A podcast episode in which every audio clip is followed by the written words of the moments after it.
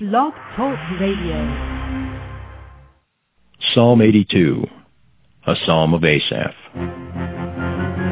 God standeth in the congregation of the mighty. He judgeth among the gods. How long will ye judge unjustly and accept the persons of the wicked? Selah. Defend the poor and fatherless. Do justice to the afflicted and needy. Deliver the poor and needy. Rid them out of the hand of the wicked. They know not, neither will they understand. They walk on in darkness. All the foundations of the earth are out of course. I have said, Ye are gods, and all of you are children of the Most High. But ye shall die like men and fall like one of the princes. Arise, O God, judge the earth, for thou shalt inherit all nations. Well, hello everyone. This is Kennard Brown speaking. I'm your host for the Merciful Servants of God Biblical Instructional Program.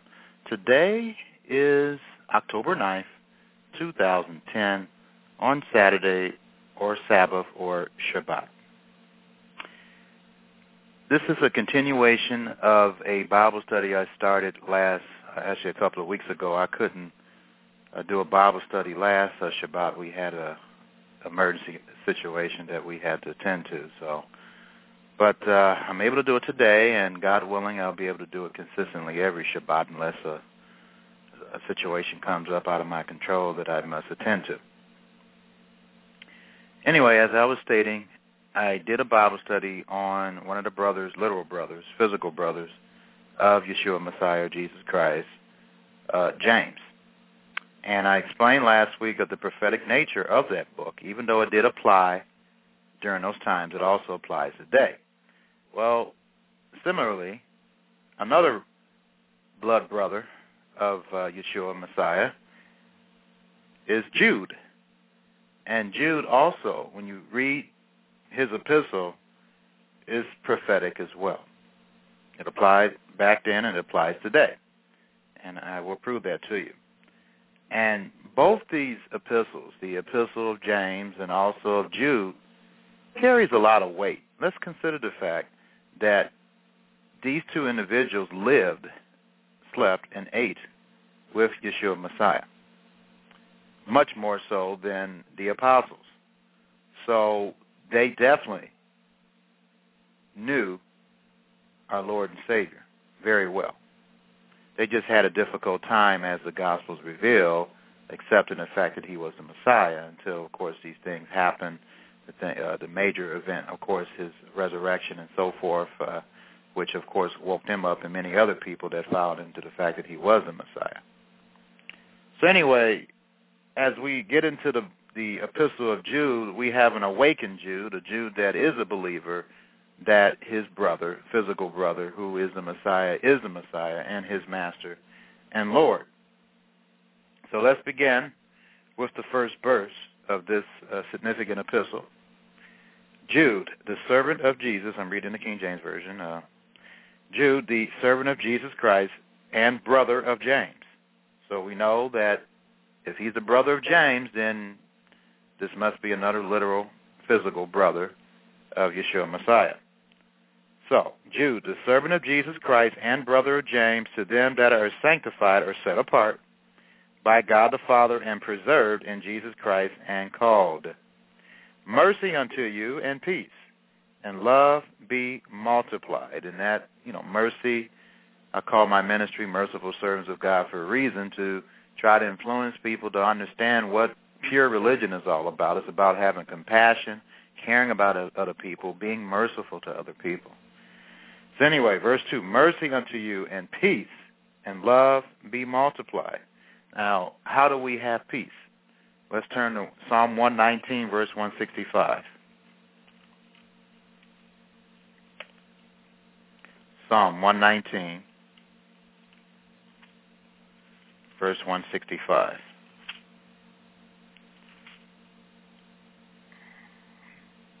This is a psalm of David. Great peace have they which love thy Torah. that should be the correct translation, but of course the King James folks wanted to transfer that into English. So, and when you do that, when you transfer one language to another, the original language that it was translated in is, is in, in a lot of cases more clear than the uh, than the language that was that was translated from.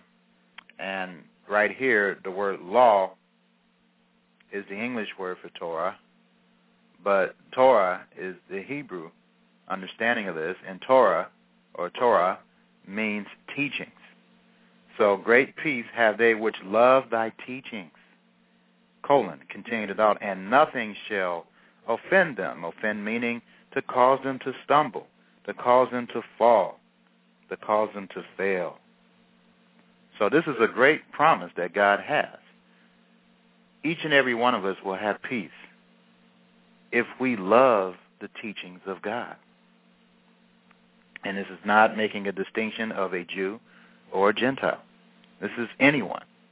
Anyone. Now, in verse 166, it states this, Lord, I have hoped for thy salvation. And how do we hope for the salvation of God? Or Elohim? Well, this is what we do. We do thy commandments. And he said, stated right here, Lord, I have hoped for thy salvation and done thy commandments. So that's how we hope. Hope means that you, you, you, you really want something to happen. And you expect it to happen. And what we all as believers, or we should as believers expect to happen, is to be changed from this flesh, this corruptible flesh, into incorruptible flesh, as Paul reveals in 1 Corinthians chapter 15. The resurrection. That's what the salvation is talking about. Our resurrection of our physical bodies to be turned to spiritual bodies as outlined in detail in 1 Corinthians chapter 15, which is a summary of the gospel message, the good news of the kingdom of God. So, verse 166, Lord, I have hoped for thy salvation and done thy commandments. Okay, so that's how we have great peace, by loving the teachings of God. So mercy unto you and peace and love be multiplied. Now, what is the Bible's definition of love? I mean, a lot of people don't understand that and don't realize that the Bible gives a definition of love. Let's turn to 1 John chapter 5 verse 3. For this is the love of God that we keep his commandments. The love of God, uh, the Hebrew for God is Elohim. For this is the love of Elohim, that we keep his commandments. And for those people who think his commandments are grievous, and his commandments are not grievous. So that's what your Bible states. then in Romans, Romans chapter, uh, I think it's 13.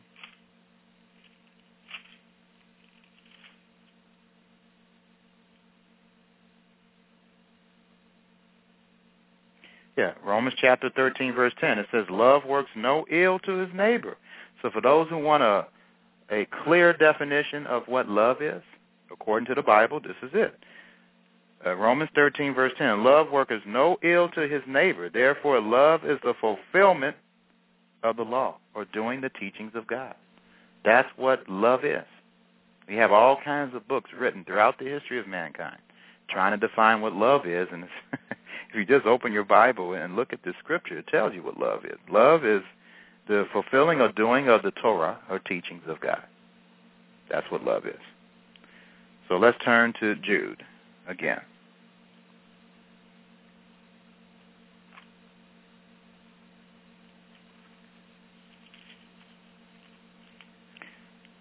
All right, so verse 2, uh, I've explained mer- what mercy is and peace and love. And he wants all three of these things to be multiplied.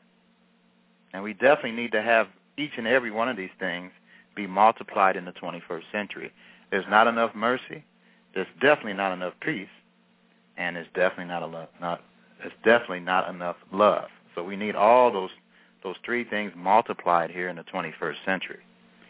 Verse 3, Beloved, when I gave all diligence to write unto you of the common salvation, the salvation that we hope for by doing the teachings of God, it was needful for me to write unto you and exhort that ye should earnestly contend for the faith which was once delivered unto the saints. And this goes hand in hand with his brother James' epistle. Now you notice in James chapter 2 that he stated that faith without works is dead. And I turn, and also when you compare Psalm 119 to verse 166, we realize that that is a faith verse, that we hope for the salvation of Elohim, or God, by what? Doing the teachings of God. So this goes hand in hand.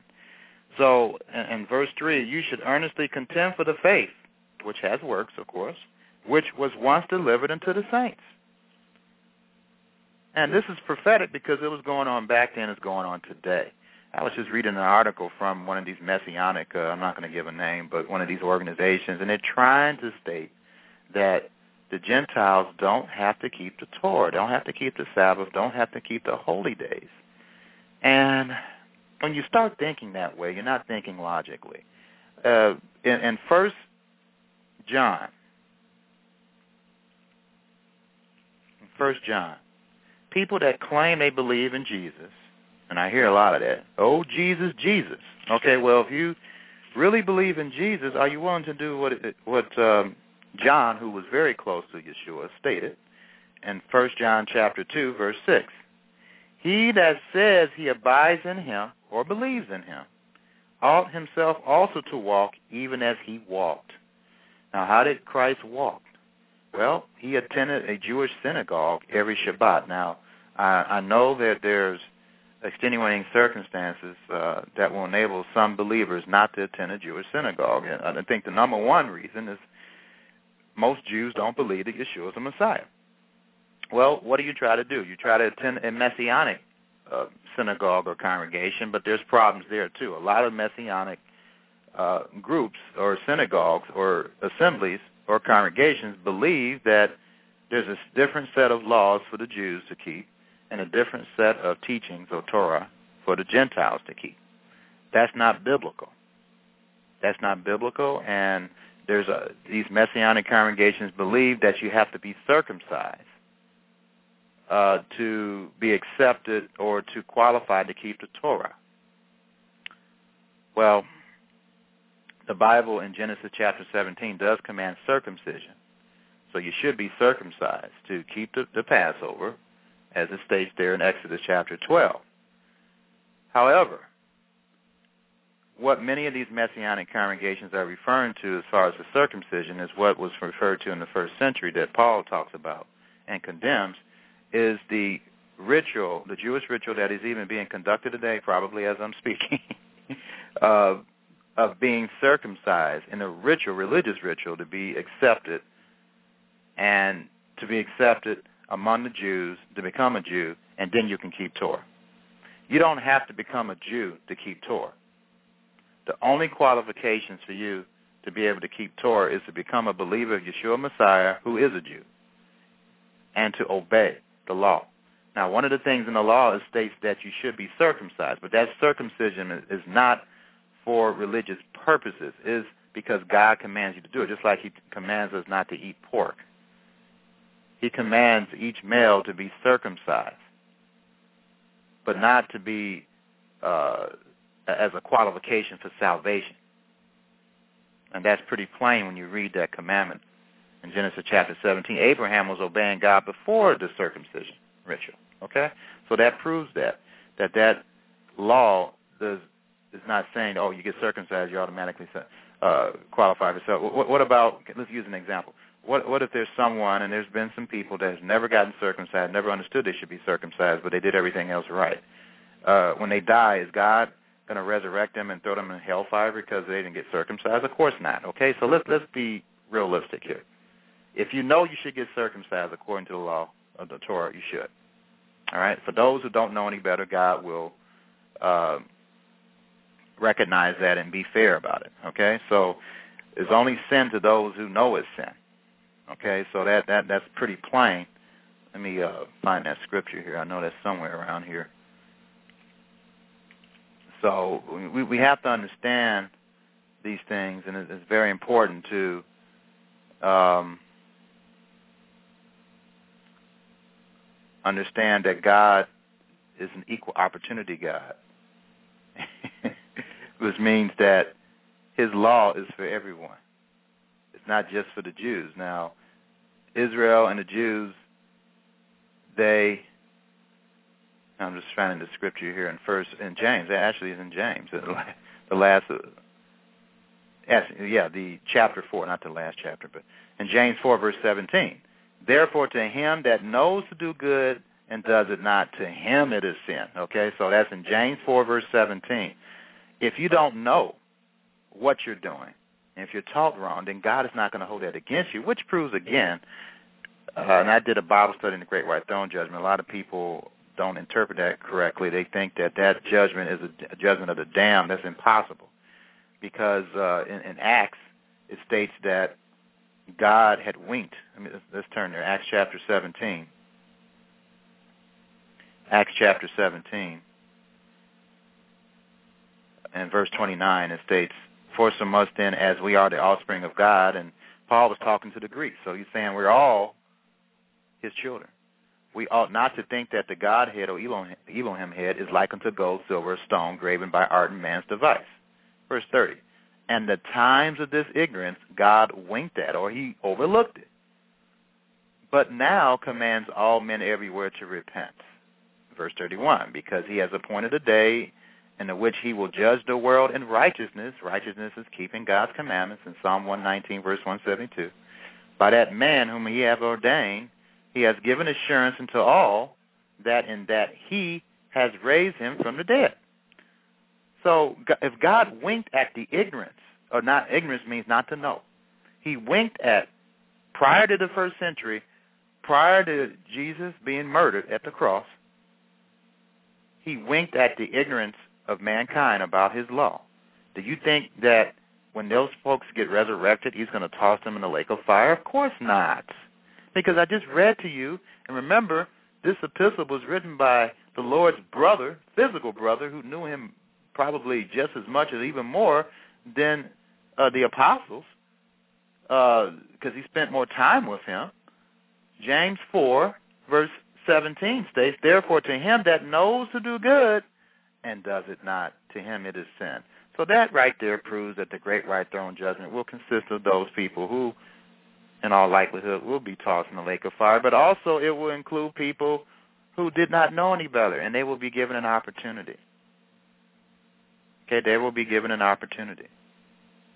But those who knew better will not be given an opportunity. So that that's the clarification of that. All right, let's turn back to Jude.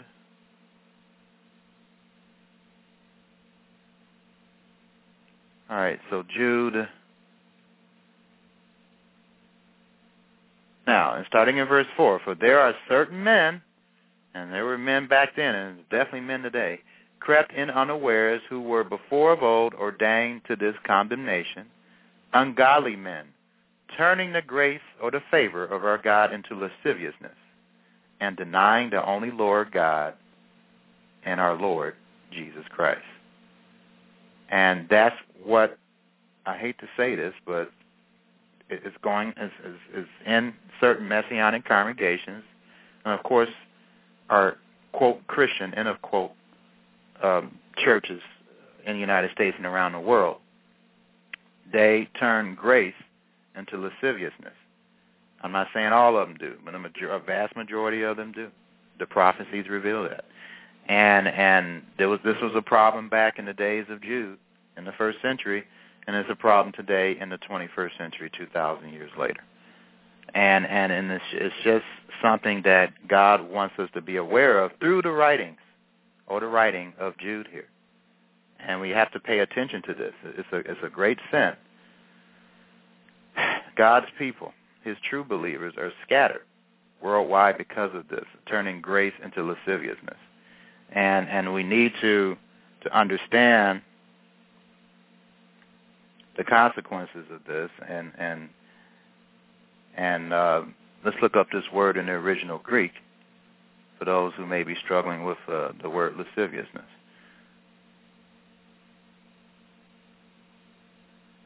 It means, uh, according to Strong's Concordance, uh, to be filthy. To be filthy.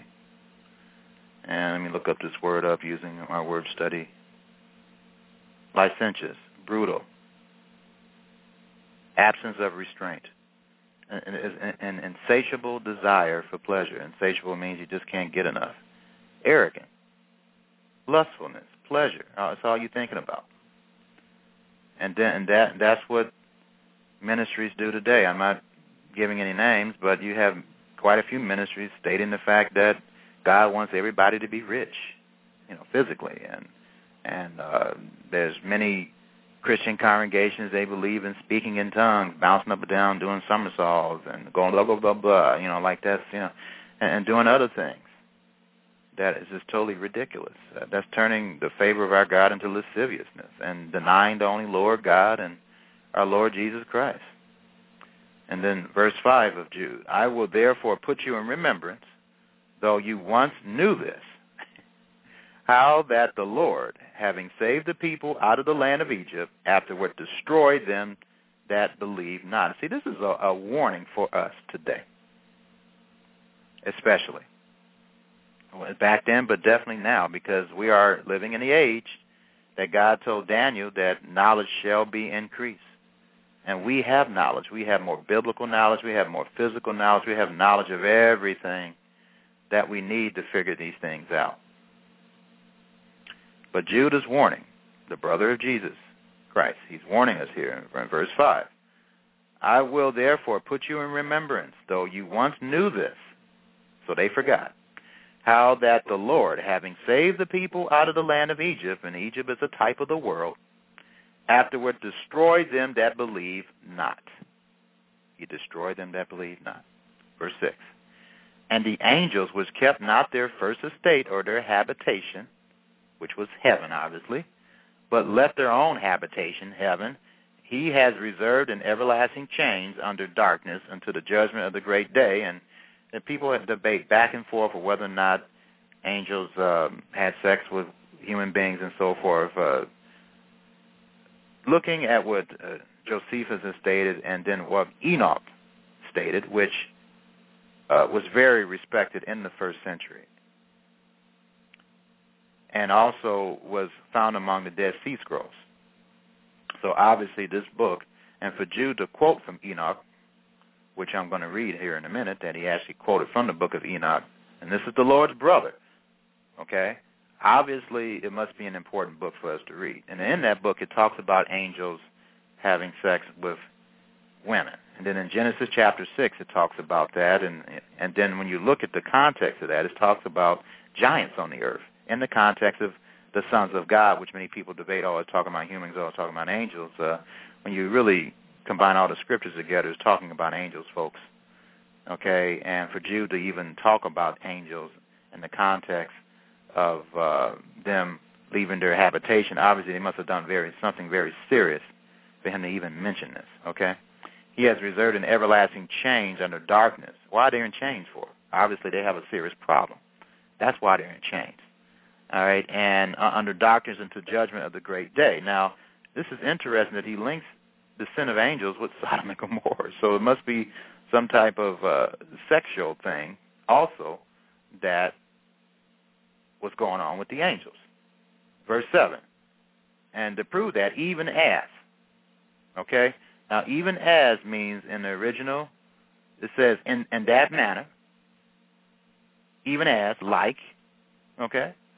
So that that's that's another scripture to prove that obviously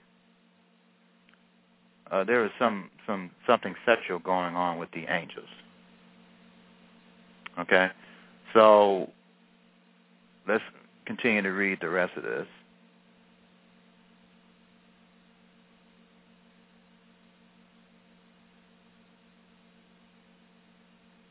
Okay. And then, and the angels which kept, not there, okay, I already read that, verse 7. Even as Sodom and Gomorrah and the cities about them in like manner, in similar manner, here we go again, in like manner. In what manner?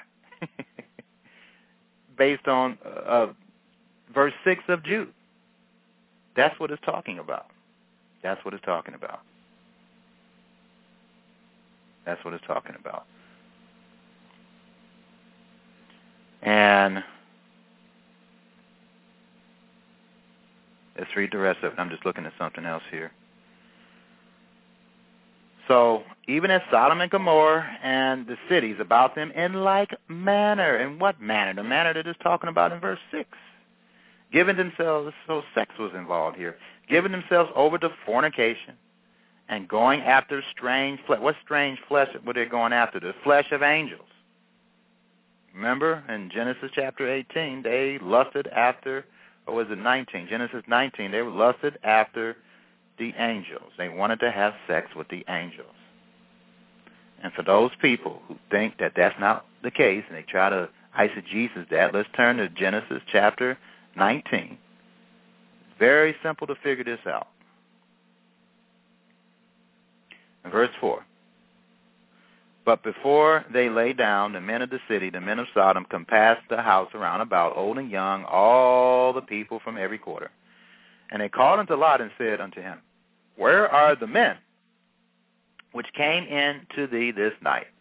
Bring them out unto us, that we may know them. And that word know in the original Hebrew uh, is yalda.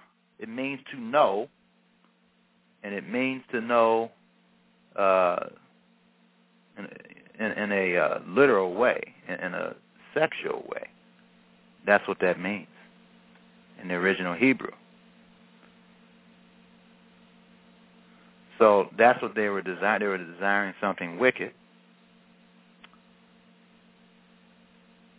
So that that's what that's talking about there. Uh, the word it, it also refers to knowing a person sexually similarly used in Genesis 4, verse 1, when it says, And Adam knew Eve his wife. Same Hebrew word used there. And then in 1 Kings 1, verse 4. And it says, And the damsel was very fair and cherished the king and ministered to him, but the king knew her not. In other words, he didn't have sex with her. So that's what they wanted to do, and this is only confirmed by what Judas stated about what they were doing. And the angels had a sexual problem as well. And that's confirmed through Jewish tradition as well as the general text of Genesis chapter 6. Okay. So,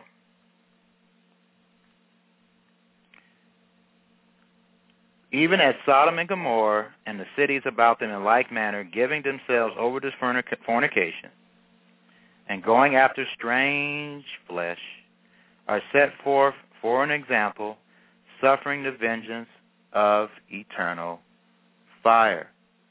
So these people were lusting after angel flesh, and then the angels were lusting after human flesh. So that that that's what was going on. That that's what was going on, and then the Bible, of course, talks about both cases to be perversion, and it, it just wasn't right. And then even in the complete Jewish Bible version, it says, In Sodom, Amorah, and the surrounding cities, following a pattern like theirs. Well, let me read it again. Jude 1, verse 6. This is the complete Jewish Bible version by David Stern. And the angels that did not keep within their original authority, but abandoned their proper spirit, which was heaven, he has kept in darkness, bound with everlasting chains for the judgment of the great day. And Sodom. So this tells you right there that this epistle has an end-time focus. And verse 7, and Sodom and Amorah and the surrounding cities, following a pattern like theirs, like the angels, committing sexual sins and perversions, lie exposed as a warning of the everlasting fire awaiting those who must undergo punishment. Okay? So let's go back. So that's scriptural proof that the angels had a sex problem. Genesis chapter 6 reveals that and you combine Jude chapter 1, verse 5 to 6, and there's no way anyone, if they want to believe the Bible, can say that the angels didn't have a sex problem. So anyway, and sure, Christ said that they don't have sex, and they shouldn't, but the evil angels do what God doesn't want them to do, and he's talking about the evil angels. Of course, the righteous angels don't desire to have sex. Anyway, Jude 1, verse 8.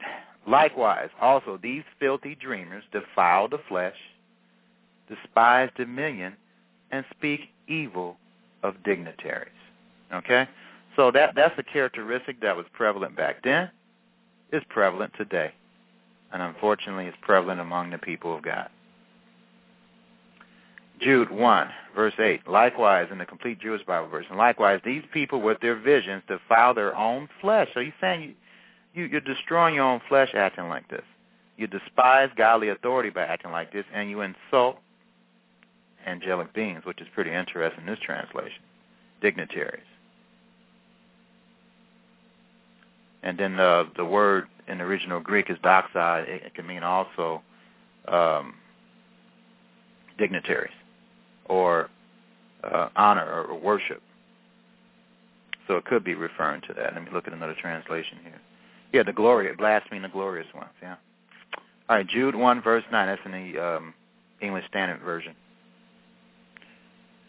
All right, Jude 1 verse 9. Yet Michael, the archangel, and this is referring to which uh, extra biblical book is this referring to here? Let me see if I can find it.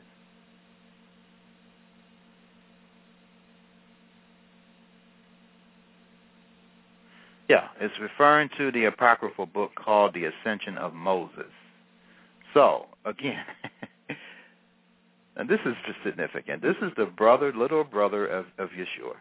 Okay, and he's referring to an apocryphal book about Moses. Obviously, the apocrypha book, the extra biblical writings, a lot of it is commentary that's supported by the Bible.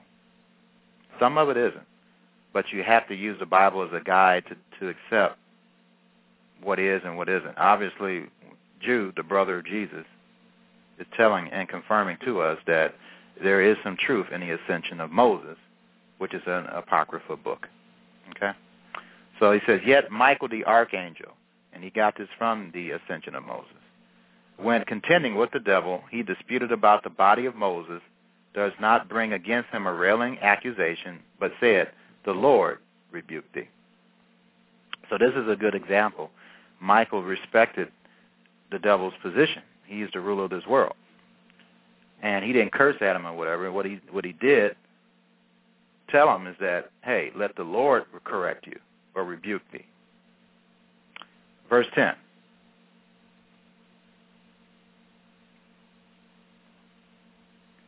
And this word rebuke in the original Greek means to charge thee, to forbid. That's what it means. Verse 10 of Jude. But these speak evil of things which they know not, but what they know naturally as brute beasts, in those things they corrupt themselves. They corrupt themselves. Let's, let's look at another version here to get a clearer. However, these people insult anything they don't understand. And what they do understand naturally without thinking like animals, by these things they are destroyed. They are destroyed says, Woe or danger unto them, or great sorrow unto them, for they have gone in the way of Cain, and ran greedily after the error of Balaam for reward, and perished in the gainsaying of Kor. So let's look at each each one of these situations because for the Lord's brother to refer to each of these situations obviously is pretty serious in an end time setting as well. Uh, now we know the situation with uh, Cain. Cain was stingy with his offering to God, and we we understand that when God asked, "What did he do?" or "Where is his brother that he had murdered?" he said, "Well, am I my brother's keeper?" And yes, he is his brother's protector. And unfortunately, a lot of people, even in messianic or uh, Christian churches, don't really love the people of God like they should. They have the attitude of Cain. Am I my brother's keeper? Yes, you are. We are all our brother's keeper, and we better learn to um, love our brothers and, take care of them. Uh, hold your place here and turn to First John chapter 3. And we should learn how to love everyone because of this. First John chapter 3 verse uh, 16. Actually, start in verse 15. And this is talking about Cain right here. Well, actually, let's turn to first. Uh, uh, yeah, let's go a little above there. First John 3, verse 11. For this is the message that you heard from the beginning, that we should love one another. Verse 12, not as Cain, who was of that wicked one and slew his brother. And why did he slew him? Because his own works were evil and his brother's righteous. So he was jealous of his own brother, and instead of using jealousy to provoke him to do right, he used it to provoke him to do evil. Verse 13, marvel not, my brethren, if the world hates you. So he said, don't be surprised if the world hates you. Verse 14, we know that we have passed from death unto life because we love the brethren. He that loves not his brother abides in death. Verse 15, whosoever hates his brother is a murderer.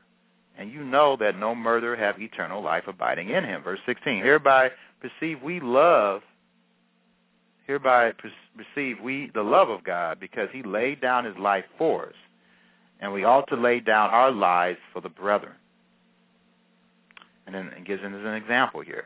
But whosoever have this world's good and sees his brother have need and shuts up his bowels of compassion from him, how dwells the love of God in him? So we can't have that selfish, stingy attitude of Cain. That's a warning, ladies and gentlemen. And unfortunately, many of the people of God had that attitude today. Matthew chapter 25, it talks about the ten virgins. Uh, many of us are asleep. We need to be woke up. And I hope it's not by a nuclear bomb that we woke up, that we finally are waking up to reality and realize what we need to do. Realize that religion is not about trying to get yourself protected uh, and trying to uh, focus on a place of safety. Um, and Proverbs chapter 1 tells you that if you trust God and, and believe God and, and follow his teachings, you will be protected.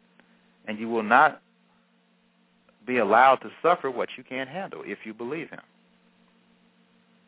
And if you have faith and trust in him. So, back to Jude. So that's Cain's problem. We have to make sure that we aren't stingy and that we learn how to love everyone. And of course, believers. Like they are our brothers and sisters. Because we all, as I revealed to you in Acts chapter 17, we all are brothers and sisters. We all are family. And God wants a big family. And he will receive a big family one day and have a big family. So in, in Jude 1, verse 11, Woe or uh, great sorrow unto them, for they have gone in the way of Cain and ran greedily after the error of Balaam for reward and perished in the gainsaying of Kor. Now, the error of Balaam. What was the error of Balaam? Well, let's take a look at a few scriptures. Let's look at um, Revelation chapter 2, verse 14. And this is um, actual words from our Lord and Savior here. Revelation 2, verse 14. But I have a few things against thee, because thou has there them that hold the doctrine or the teachings of Balaam, and Yeshua states here, who taught Balak to cast a stumbling block before the children of Israel to eat things sacrificed unto idols and to commit fornication. So that was Balaam's problem. Also his problem was that he wanted to prophesy for money. And that is something that's unfortunately prevalent among many churches today and, and this society. And Jude 1 verse 11, the companion scripture to this to help you understand this is uh, in Peter, 2 Peter 2 verse 15, where it states this. 2 Peter 2 verse 15, which have forsaken the right way and are gone astray, following the way of Balaam, who love the wages of unrighteousness. If you look at the context of Numbers 23 and 24, he talks about silver and gold, and God told him not to to uh, to go a certain place unless individuals came to him. He didn't want to do that. He obviously was lusting for the silver and gold, and he went on ahead anyway. And then, of course, the donkey situation. And then in Micah, Micah chapter 3, verse 11, it states, The heads therefore judge for reward as uh, Balaam did, and the priests therefore teach for hire, and the prophets therefore divine for money. And unfortunately, many of them do that today in this country. Yet will they lean upon the Lord, colon continued out, yet will they lean upon the Lord and say, it's not the Lord among us. None evil can come upon us. And the scripture is saying if you're going around uh, having websites, and I see many of these websites uh, where they have a, a tab or a menu uh, section of the bar stating pro- products. Get my products. There's no way on earth, and I was discussing this with my wife today, that I can see Yeshua Messiah or his apostles or his followers selling their books or their literature. That's nowhere to be found uh, in, in, the history of the first century church, the first century Jewish church. You're, you're not going to find that. In Isaiah chapter uh, 55, Isaiah chapter 55,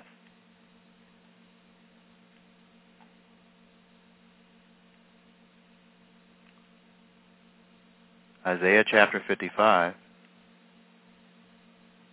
starting in verse 1. Ho, everyone that thirsteth. Now he's talking, you're going to see here, he's talking about his words here. Ho, everyone that thirsteth, come ye to the waters, and he that have no money, come ye buy, eat, yea. Come, buy wine and milk without money and without price. Now he's not talking about food, he's talking about eating his words, or as he told Ezekiel to do, and, and John in the book of Revelation, to eat the scroll Verse 2, Wherefore do you spend money for that which is not bread, and your labor for that which is satisfies not? Hearken diligently unto me, and eat ye that which is good, and let your soul delight itself in fatness. It's somewhat of a prophecy because our people, especially, we focus too much on food. Food, food, food. But we don't focus on the real food. The food that's going to gain us eternal life. God's Word the food for our minds. That's what I'm talking about, and that's what God is talking about. We need to feed our minds on a daily basis, and we do that first with God's words. Second, secondarily, secondarily, physical knowledge. Okay, so first you have spiritual knowledge, and then in second place is physical knowledge. So verse 3, incline your ear and come unto me, hear or understand, and your soul shall live, and I will make an everlasting agreement or covenant with you, even the sure mercies of David. So God wants you to listen. So this reveals that he's not talking about food here. He's talking about listening to his words. And those words are to be free ministers for those who are listening to me, who are ministers or rabbis or Torah teachers. You shouldn't be selling any of your literature. No, the people have to support. Yeah, the people support you, but they should support you as far as your basic necessities. And I talk about this uh, in one of my uh, Bible studies that I have in the archives. I think the title of it should ministers charge for their literature. Please study that, and then study my article that I wrote on tithes and offerings, which I'm still adding to. Uh, it's going to be a comprehensive article, but it's enough material for you to learn God's perspective and one of the things that I learned uh, by uh, reading the uh, the sketches of Jewish social life at, by Edersheim, Edersheim, E-D-E-R-S-H-E-I-M. Edersheim, I guess that's how you pronounce his name, Alfred Edersheim, or Edersheim. It's a very excellent book. gives you the, the background of Jewish life in the first century. And one of the striking things in the book it reveals that rabbis had an occupation. They had a regular job, along with preaching. Uh, so did Paul. So the concept of ministers uh, just waiting to be supported by the people and not them not working is not a concept that's supported by the Bible, ladies and gentlemen. Matter of fact, in the last couple of verses of the book of Acts, it states that Paul rented a house. Okay, obviously he was working. So anyway, um, now it talks about Korah here in Jude, and I need to finish up here. Um, in Jude, let's go back. Now, Korah, what, what, what was the deal with Korah? Well, we know that Korah rebelled against God. He didn't like the fact that Moses and Aaron were the head honchos. That he he wanted to be the head honcho. So if you study Numbers chapter 16, God caused an earthquake and swallowed him up. and uh, you you don't want to get you don't want to mess with God's servants, ladies and gentlemen. Uh, when you do that, you will get it eventually. And and the case with Korah proves that. And also what you must understand in First Samuel chapter 5, 1 Samuel chapter 15, starting in verse 23. It says, For rebellion is the sin of witchcraft, and stubbornness is as iniquity and idolatry. So when you're stubborn, that means you don't want to do what you're supposed to do. It's sin, and it's idolatry when you do that. And, and, and he stated this to um, King Saul the first king of Israel. Says, Because thou hast rejected the word of the Lord, he has also rejected thee from being king. So you can also be rebellious, not just by obeying simple commandments from an individual, but also you can be rebellious by rejecting the words of God. And this rejection can also be if you're bored while somebody's preaching or if you're just not paying attention, your mind is drifting off somewhere else. That's also rebellion. That's also rebellion. You have to repent of that. You have to focus on God and realize without God, you would not have any of these things that you lust and desire for. And there's nothing wrong with lusting and desire as long as it's controlled and as long as it's the right thing to lust and desire for, like you should lust and desire for the things of God. But you should not lust and desire for something that's not yours. God wants his words to be available to everyone, so it's everyone's. So there's nothing wrong with desiring that. All right, number 16, if you want a, a detailed description of what happens when you do mess around with a servant of God, someone has been proven to be a servant of God, and read that and learn from it. And be careful when you notice somebody that through his fruits, uh, his actions, and, and, and, and, and his doings, that he is or she is a servant of God. Don't talk about them. Don't gossip about them, and don't say bad things about them because it's going to end up biting you in the behind. I guarantee you, it will. And and, and you're going to get hurt tremendously when you talk about true believers in an untrue way. The example of Korah proves that. Also, I, I wanted to read something that's pretty interesting about Moses. Many people don't realize this, but Moses he didn't want to take anything from the people. He had the, the attitude of Paul. Let's turn to Numbers. Numbers chapter 16 is up in here. And let me see.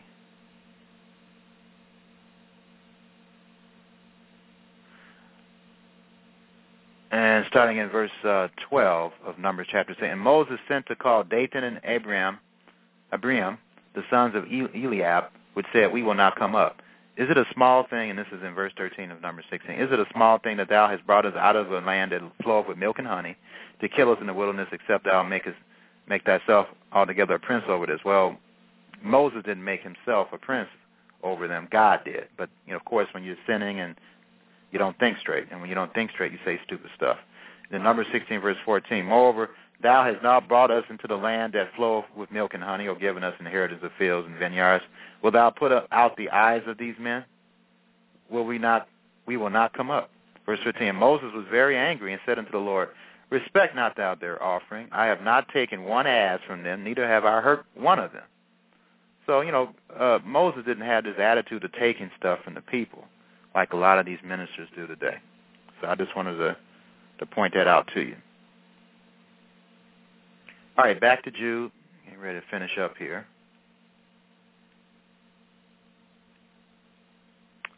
have about uh, 10 minutes left here. All right, getting back to Jude here.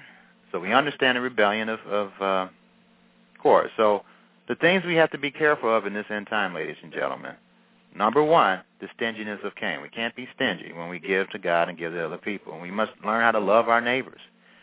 We must run away from ministries, basically, that focus on just like this one I, I called toll free number and I wanted to see whether or not they had a congregation around where I lived at. And the first thing that comes out their mouths, what will you be donating today? It's just the whole focus is, is on getting money instead of helping people. And that's what we got to steer away from in terms of Balaam. Also, we got to watch for false prophesying and false teachings, which Balaam symbolizes. And uh, particularly sexual fornication. That's a problem in this country, a problem worldwide. And then, of course, we must avoid the rebellion of of, of uh, Korah and realize the following, and, and this is something that many people don't want to realize. In Ephesians chapter 4, verse 11, this is all scripture here. And he, the Messiah, gave some apostles, some, not everyone, apostles, and some prophets, and some evangelists, and some pastors and teachers. Verse 12. He didn't give everyone these gifts.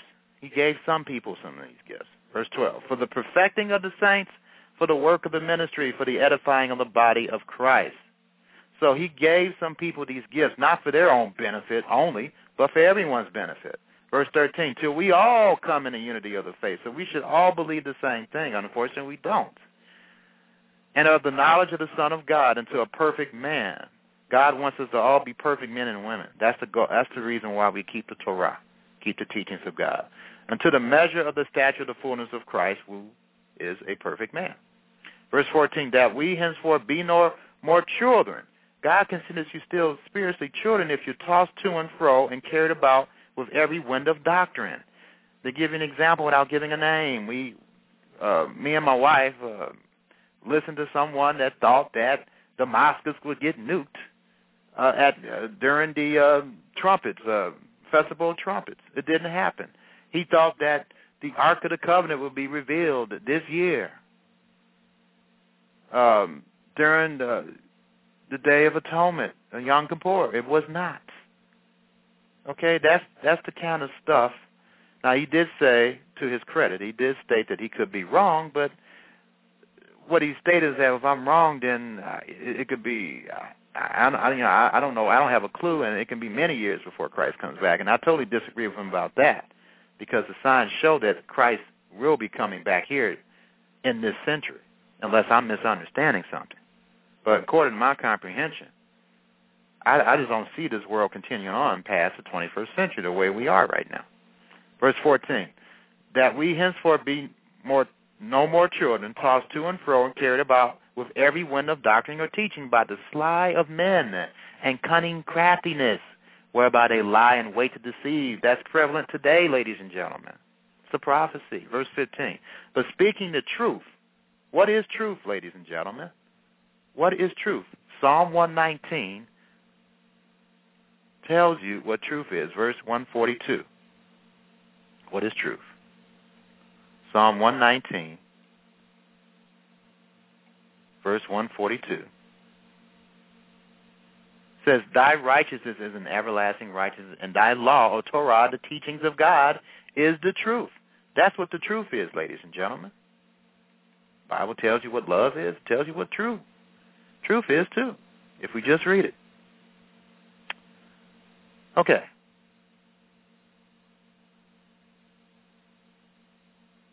So, in verse 12, these are spots in your feast of charity when they feast with you, feeding themselves with fear. Clouds are that are without water, carried about of winds, trees whose fruit withereth without twice, without, uh, this is back in Jude 1 verse 12, because I don't have too much time left here. I got to finish here, five minutes.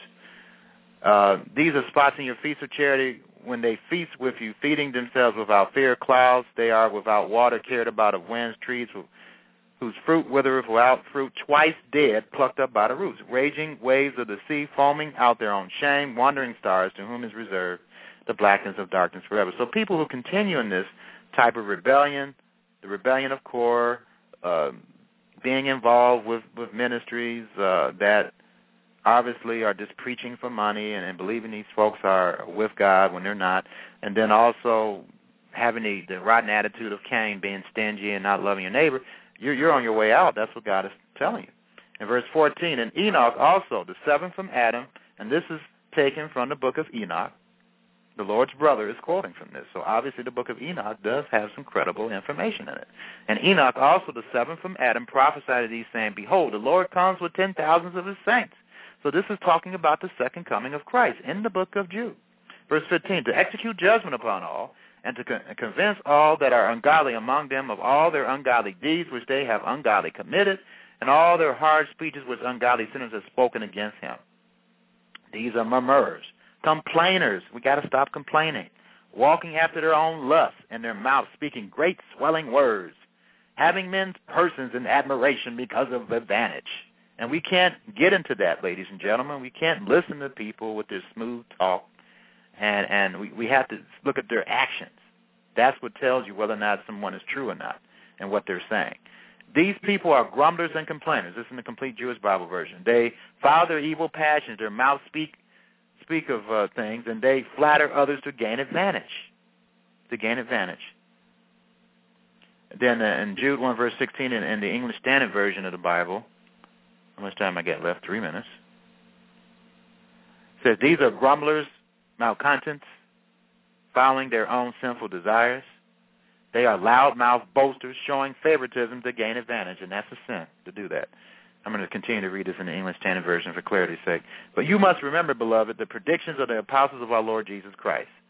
Remember the predictions of the apostles, not these so-called prophets.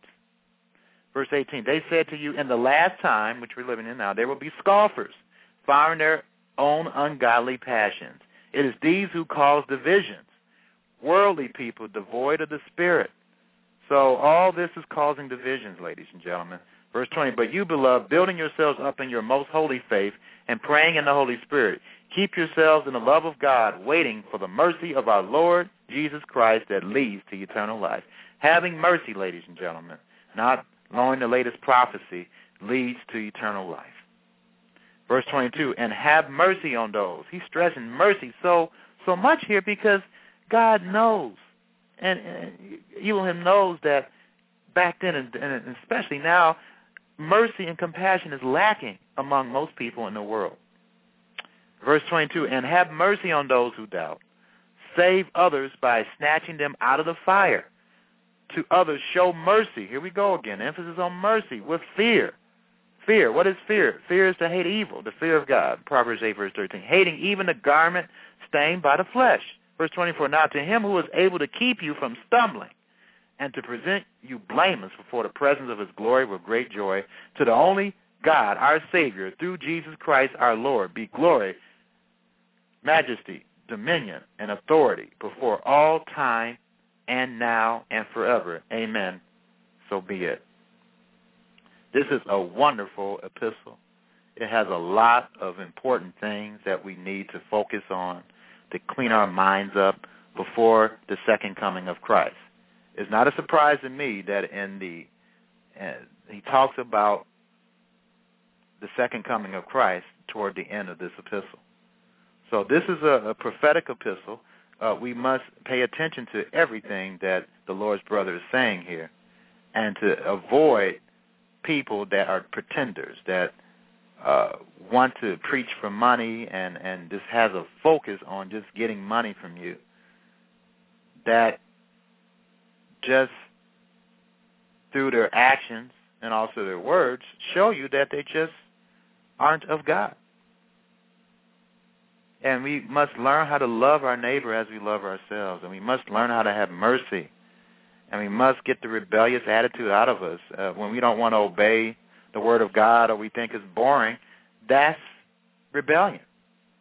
And, and is warning us, if we have any of these elements, we won't be around. Everything will be dark. We'll be dead. We won't have eternal life. So please keep that in mind when you study um, these two books. You ought to study the book of James and the book of Jude. These are now books for you to clean, cleanse your mind of imperfections. May the Lord keep you and protect you, and I will speak to you next week, God willing. Malachi chapter 4 For behold, the day cometh that shall burn as an oven, and all the proud, yea, and all that do wickedly shall be stubble. And the day that cometh shall burn them up, saith the Lord of hosts, that it shall leave them neither root nor branch. But unto you that fear my name shall the Sun of righteousness arise with healing in his wings, and ye shall go forth and grow up as calves of the stall. And ye shall tread down the wicked, for they shall be ashes under the soles of your feet in the day that I shall do this, saith the Lord of hosts. Remember ye the law of Moses my servant, which I commanded unto him in Horeb for all Israel, with the statutes and judgments. Behold, I will send you Elijah the prophet before the coming of the great and dreadful day of the Lord. And he shall turn the heart of the fathers to the children, and the heart of the children to their fathers, lest I come and smite the earth with a curse.